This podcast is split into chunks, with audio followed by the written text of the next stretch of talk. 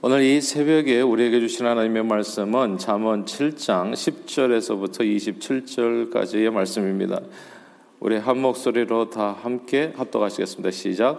그때 기생의 옷을 입은 강교한 여인이 그를 맞으니 이 여인은 떠들며 완악하며 그의 발이 집에 머물지 아니하여 어떤 때에는 거리 어떤 때는 광장 또 모퉁이마다 서서 사람을 기다리는 자라. 그 여인이 그를 붙잡고 그에게 입맞추며 부끄러움을 모르는 얼굴로 그에게 말하되 내가 화목제를 드려 서운한 것을 오늘 갚았노라. 이러므로 내가 너를 맞으려고 나와 내 얼굴을 찾다가 너를 만났도다. 내 침상에는 요와 애굽의 문에 있는 이불을 폈고 모략과 침향과 계피를 뿌렸노라. 오라 우리가 아침까지 흡족하게 서로 사랑하며 사랑함으로 희락하자. 남편은 집을 떠나 먼 길을 갔는데 은 주머니를 가졌은즉 보름날에나 집에 돌아오리라 하여 여러 가지 고운 말로 유혹하며 입술이 호리는 말로 꿰므로 젊은이가 곧 그를 따랐으니 소가 도수장으로 가는 것 같고 미련한 자가 벌을 받으려고 쇠사슬에 매이려 가는 것과 같도다. 필경은 화살이 그 간을 뚫게 되리라. 새가 빨리 빨리 그물로 들어가되 그의 생명을 잃어버릴 줄을 알지 못한 것 같으니라. 이제 아들들아 내 말을 듣고 내 입의 말에 주의하라. 내 마음이 음녀의 길로 치우치지 말며 그 길에 미혹되지 말지어다. 대저 그가 많은 사람을 상하여 엎드려지게 하였나니 그에게 죽은 자가 허다하니라. 그의 집은 수월의 길이라 사망의 방으로 내려가느니라. 아멘 지난 3월 아틀란타에서 총기 난사 사건이 벌어져서 8명이 죽었습니다. 그런데 범인 로버트 에런 롱의 정체가 밝혀지면서 충격이 커졌지요. 그의 아버지는 한때 교회 청소년 담당 목사였으며 그 자신도 가족과 함께 침례교회를 출석하며 교인으로서 성실한 생활을 했었기 때문입니다. 학생 사역팀 일원으로서 열심히 봉사하면서 이런저런 일에 성경 공부도 열심히 해서 주위에서는 어쩌면 미래의 목사가 될 재능이 엿보인다는 평을 듣기도 했었습니다. 겉보기에는 정말 교회 잘 다니는 신실한 기독 청년이었는데 아, 한순간에 사람을 여덟 명이나 죽인 광폭 살인자가 된 겁니다. 아, 도대체 에런 롱은 왜 그렇게 갑자기 많은 사람들을 총기 살해한 것일까요? 아, 사건 직후에 그의 범행 동기를 둘러싸고 이런저런 이야기들이 많이 오갔었죠. 무엇보다도 먼저 사람들은 에런 롱이 아, 공격한 업체들이 이제 중국계 아시안 업체들이고 살해한 8명 중에 6명이 아시안 여성이었다는 점을 주목했습니다. 그리고 코로나 사태 19 사태로 어수선할 때 에런이 자신의 그 SNS에 중국이 코로나 바이러스를 퍼뜨렸고 중국이 이 시대 최대의 악이기에 중국과 맞서 싸워야 한다는 글을 올렸다는 사실을 찾아냈습니다. 아, 이런 여러 가지 사정들을 종합해서 에런, 에런의 범죄는 틀림없이 인종 혐오 범죄라고 단정했습니다. 에런은 아시안 혐오 범죄를 저지른 이제 더러운 남부인이죠 말하자면 인종차별주의자로 아, 그렇게 이해되는 듯 싶었습니다. 아, 그런데요 한 가지 좀 그 혼란스러운 결과가 나왔죠. 아, 범행 직후에 그 철키, 체로키 그 카운인데 아, 그 경찰의 애론을 신문했을 때 나온 결론은 사람들이 믿고 싶어하는 이건 인종차별 혐오 범죄다 믿고 싶어하는 것과는 조금 다른 이야기였습니다. 에런 롱은 평소 섹스 중독증으로 인해서 마사지 업소를 자주 드나들면서 죄의식으로 인해서 갈등이 많았다 했습니다. 에런을 신문했었던 경찰은 범인과의 그 면담 과정에서 신문 과정에서 그가 인종적 동기로 범행을 저질렀다는 단서는 하나도 없었다 했습니다. 아, 그래서 오히려 또 그 경찰 sheriff 또 이렇게 많은 사람들에게 또 이렇게 언론에서도 또 이렇게 공격을 또 당하기도 했었지요. 명백한 인종 혐오 범죄를 또 그렇지 않게 호도한다 해가지고요. 그러나 그 경찰은 그대로 자기가 신문한 그대로 얘기한 거예요. 분명히 물었대요. 이게 인정 너 아시안 사람 미워해서 저지른 죄냐? 그랬더니 분명하게 에러는 아니다라고 답했다 했습니다. 에러는 과거 성중독 재활 치료를 받기로 했었는데 평소에 이제 성중독 증상으로 괴로워했다는 거죠. 이게 크리스찬 청년들에게 종종 일어나는 일이기도 해요. 그러니까 사람이 육체를 가지고 있기 때문에 어느 정도 나이가 지나면 그런 충동들이 생기기 시작하거든요. 남자들은 다 그렇게 충동들이 걷잡을 수 없이 생긴단 말이죠.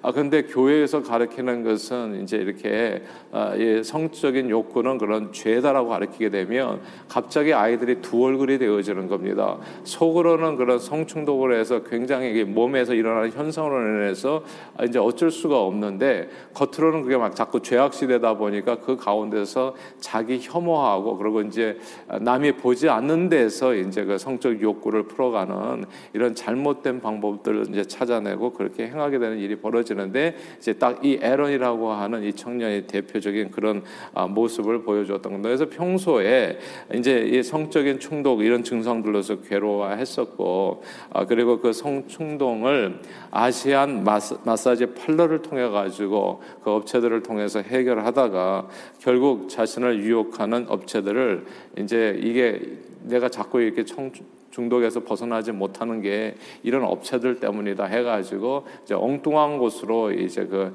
해결책을 갖다 아, 이제 이렇게 이루어간 거죠. 그래서 사람을 죽이는 데까지 매우 어리석고도 해서는 안 되는 짓을 했는데 이제 이렇게 잘못 이제 일이 진행되어 가게 된 것입니다.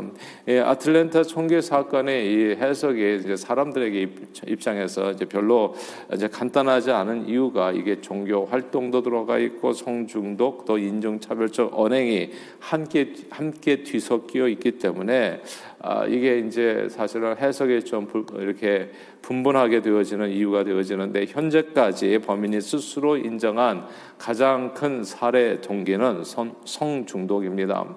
아, 이제 20, 21살이죠. 21살의 에런은 좋지 않은 방법으로 그간에 아, 자기의 그 성적인 욕구를 해소해 왔습니다.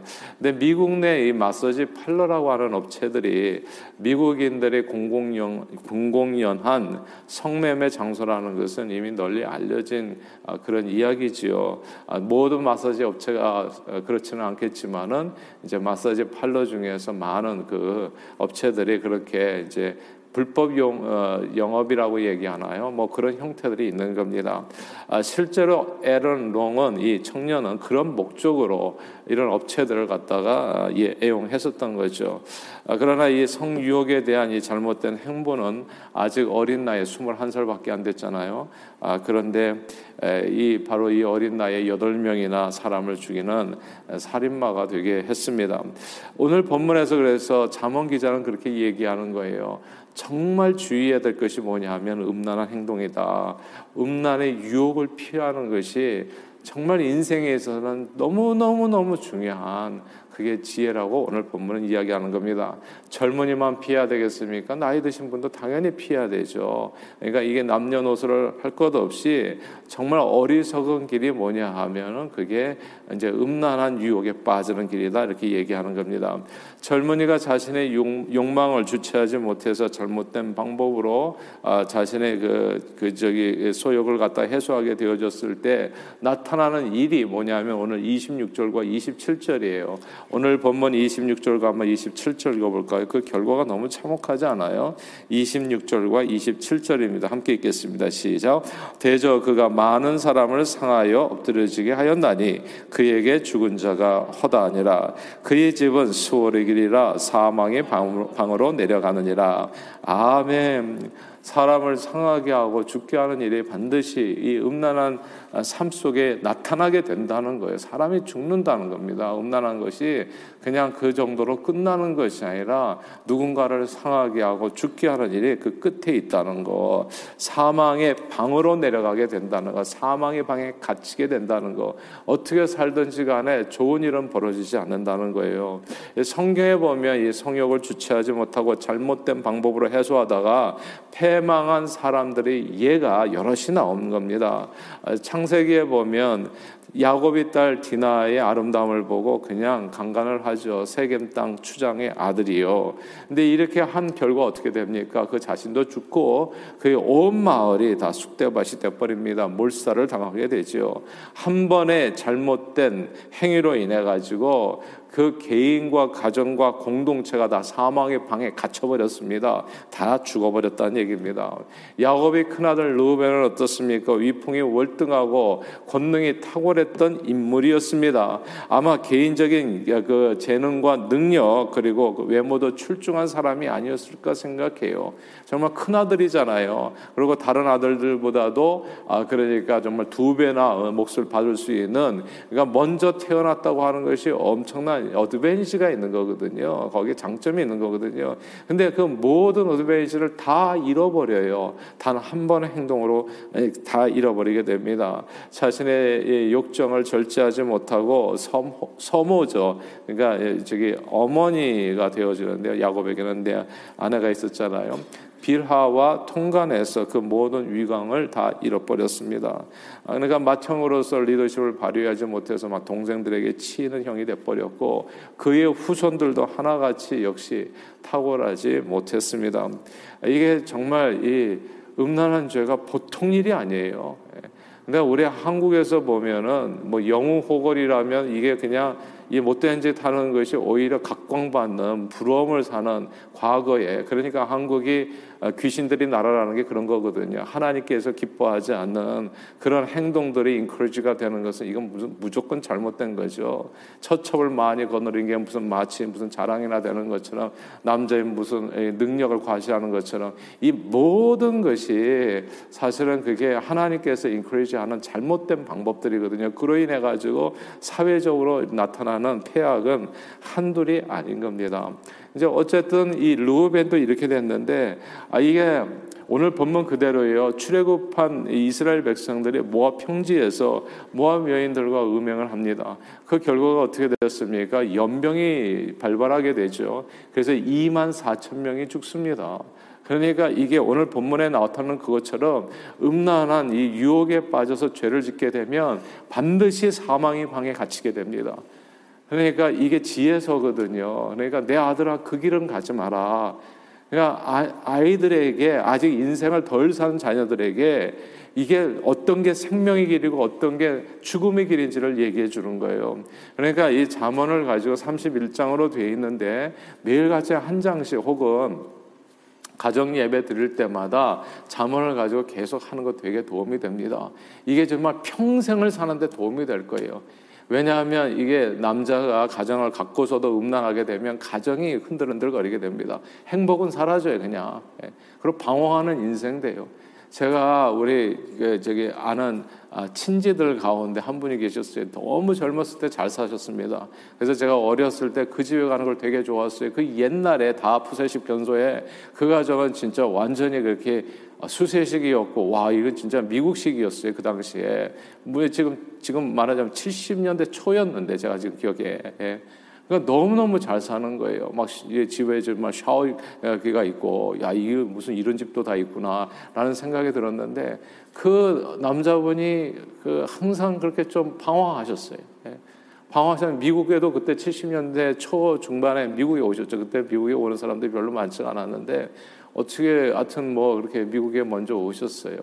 그래서 미국에서도 또 한동안 잘 사셨죠. 근데 그냥 이 그냥 그렇게 바깥으로 돌면서 이렇게 음란하게 사셨어요. 그 결과에 어, 저기 몇 년 전에 제가 소식을 들어보니까 그냥 남자가 그냥 홈레스가 되셨다고 하더라고요. 그냥 자녀들 다 흩어져 버리고 그러니까 진짜 불쌍한 길이에요. 그러니까 어리석은 길이에요. 모든 것을 잃어버린 사망의 방에 갇히느니라. 예. 엘리 제사장의 두 아들 홈니와 비느하스도 성막에서 음란 행위를 하다가 결국 하나님의 심판을 받고 전쟁터에서 모두 목숨을 잃었습니다. 그러니까 예수를 믿으려면 잘 믿어야 됩니다. 정말 음행과 호색과 이런 모든 내용들이 하나님의 나라를 위협으로 받지 못한다고요. 그러니까 이게 정말 무서운 죄가 되어지고 그리고 그것이 이제 대가가 있게 되죠. 진짜 힘들어지게 되는 겁니다. 그러니까 결국은 사망의 방에 갇히는 것이죠.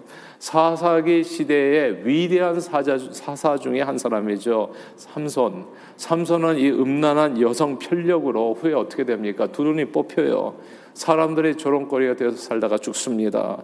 그래서 성경은 그러면 어떻게 이런 음란한 죄에서 이길 수 있는가? 성경은 크게 두 가지 얘기해 줘요. 하나는 말씀, 하나님의 말씀에 굳게 서라 얘기하고 그다음 말씀과 성령이라고 얘기하는 게 좋겠어요. 말씀과 성령.